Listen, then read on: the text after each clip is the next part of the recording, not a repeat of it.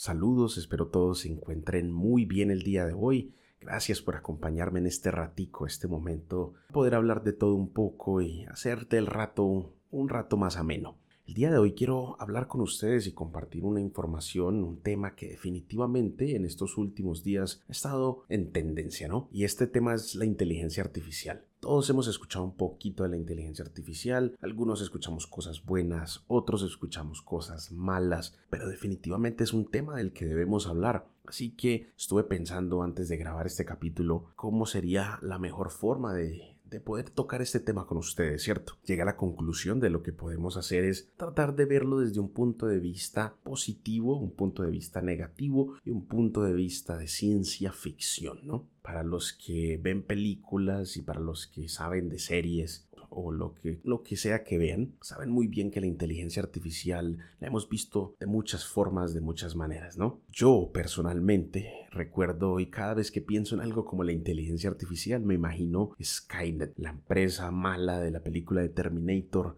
en un futuro cercano o tal vez lejano, en la cual las máquinas se empiezan a enterar de que el ser humano es definitivamente el problema de la ecuación. Entonces dicen, hmm, necesitamos quitarnos el ser humano de encima, ellos son los que fastidian. Entonces, este es el punto de vista de ciencia ficción, ¿no? Lo hemos visto en muchas películas, muchas series, muchos muñequitos, pero ahora lo estamos viviendo en vivo y en directo. Y esta es la parte interesante que estaba pensando sobre esto. Muchas personas en las redes sociales, ustedes verán incontables videos en TikTok, en Instagram, que hablan sobre la inteligencia artificial y lo que se puede hacer con ella, ¿cierto? Muchas personas hablan de, un, eh, de una aplicación que se llama ChatGPT, la cual se utiliza para darle una pregunta y esta te genera una respuesta. Muchas personas están utilizando para generar imágenes, incluso hacen presentaciones como las de PowerPoint y las generan con imágenes de inteligencia artificial. La verdad eso es una, una locura que antes ni se imaginaba. Incluso eh, vi un video en estos días de una persona que toma las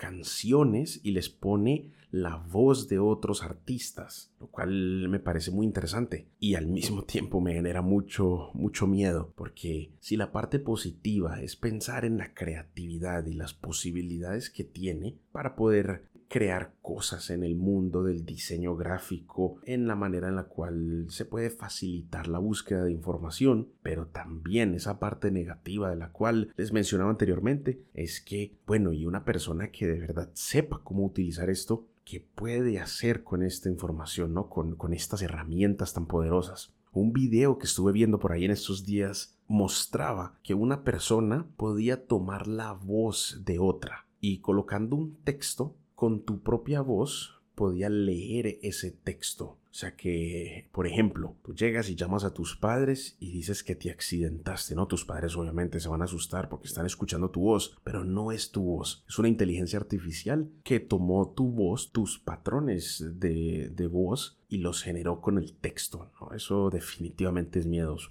Hay una aplicación, una, una herramienta de la inteligencia artificial que puede tomar tu cara porque claro está de que todo lo que se suba al Internet se queda en el Internet. Así que videos, fotografías, todo lo que subiste se puede tomar. Una inteligencia artificial puede tomar tu cara y ponerla como si tú estuvieses en alguna parte, como si tú estuvieses ahí hablando con tu cara, con otra voz, que imaginen el riesgo que esto puede generar. Existen diferentes tipos de inteligencia artificial. Eh, incluso las personas saben muy bien que Google tiene un auto este auto se maneja solo, se conduce solo y es debido a la inteligencia artificial. Utiliza el Google Maps, se guía, busca las mejores rutas y Google está desarrollando estas herramientas. Incluso Google ya en su presentación anual demostró que va a abrir y va a dar a la gente un montón de herramientas de inteligencia artificial nuevas. Así que en cuestión de posibilidades son infinitas, ¿no? Tú puedes hacer un montón de cosas. Pero entonces las personas lo ven desde estos dos puntos, el lado del miedo, el lado de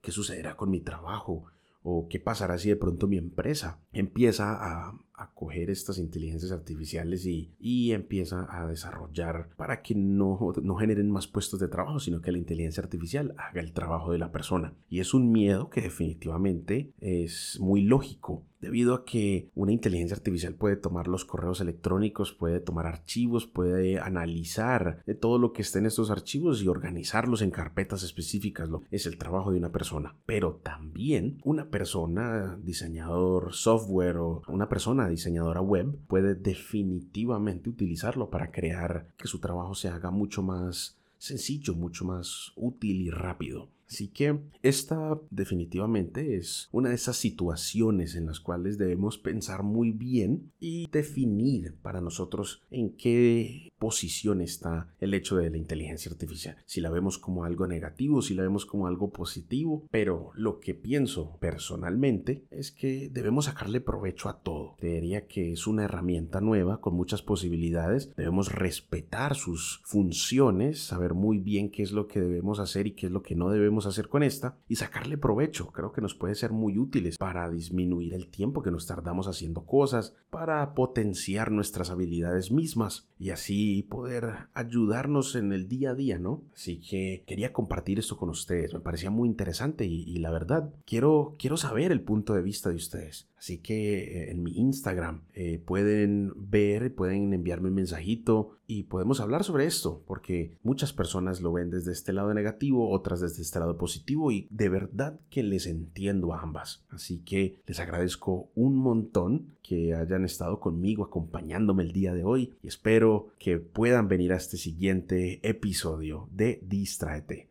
Muchas gracias, hasta luego.